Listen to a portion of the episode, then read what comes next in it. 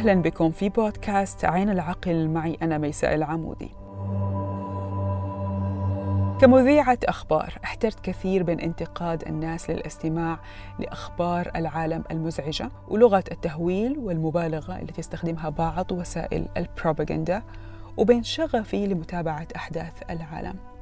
أعتقد أني في هذه الحلقة مع ضيفتي وصلت لإجابة جيدة ومتوازنة فبالرغم من تأكيدها إنها تحاول جاهدة للابتعاد عن متابعة الأخبار المزعجة وحتى مواقع التواصل اللي بتساهم أحيانا في نشر السلبية من خلال بعض الحسابات وبالتالي بتأثر علينا بشكل مباشر إلا أنها وضحت نقطة في غاية الأهمية وهي أن المتابع للأوضاع العالمية وأخبار الحروب بيعيش الحدث والصدمات بطريقة تفوق صاحب الشأن اللي بدأ يتعود ويتأقلم على الظرف الاستثنائي مهما كانت بشاعته.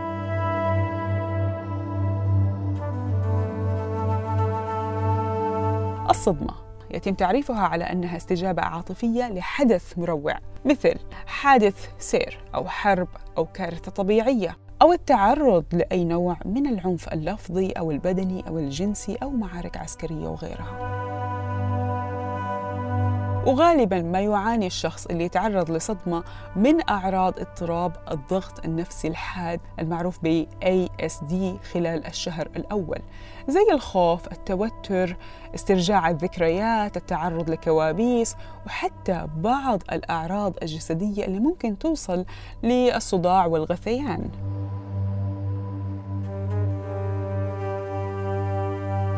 البعض يعرف الصدمة كمان بأنها أي حدث يجد فيه الشخص مضرة أو تهديد وله تأثير طويل الأمد على رفاهيته.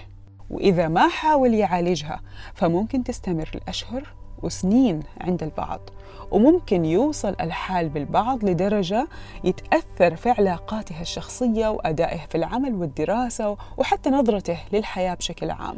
وهنا يصير في احتمال إنه يعاني من اضطراب ما بعد الصدمة PTSD ولكن دائما يشدد الأخصائيون على إنه اختبار الناس للأحداث بيتم بشكل مختلف. بمعنى اللي ممكن يكون صادم لك ممكن ما يكون صادم لي بنفس الأثر.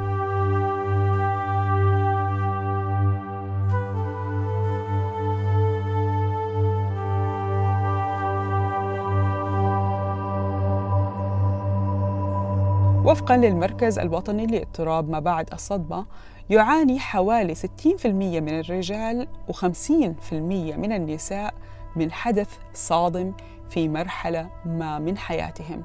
ومع ذلك وبكل أسف فاضطراب ما بعد الصدمة بترتفع نسبته عند النساء إلى 10% تقريبا مقارنة ب 4% عند الرجال. هذه الإحصاءات اللي بتكلم عنها هي في أمريكا تحديدا. يرجع الباحثون في معهد سدران الأسباب إلى تعرض النساء للاعتداء الجنسي بنسبة أكبر مما يتعرض لها الرجال خاصة وأن الاعتداءات الجنسية بحسب المعهد سجلت عام 2018 أعلى نسب الصدمات اللي بتكون عرضة أكبر للإصابة باضطراب ما بعد الصدمة لاحقا واللي شكلت فيه الاعتداءات الجنسية نسبة 49% تلاها الاعتداء الجسدي الشديد بنسبة 32% ثم الحوادث الخطرة وضحايا إطلاق نار وطعن والوفاة غير المتوقعة لمن نحب وغيرها من الأسباب.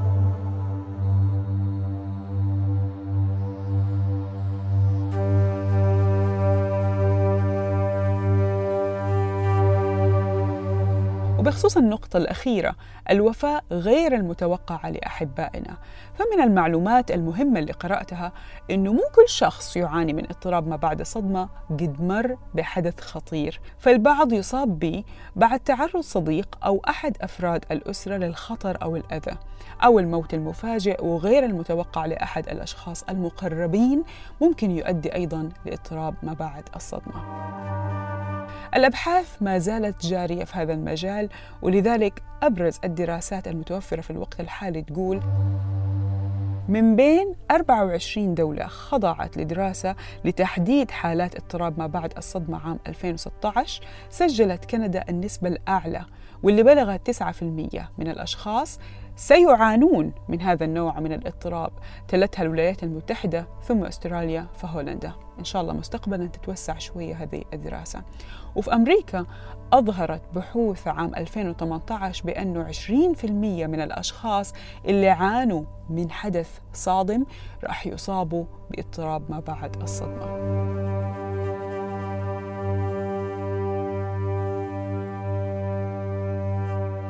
كل ده والحكاية لسه في بدايتها.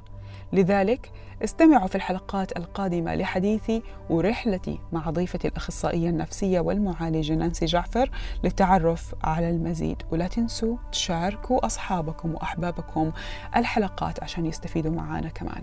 إلى اللقاء.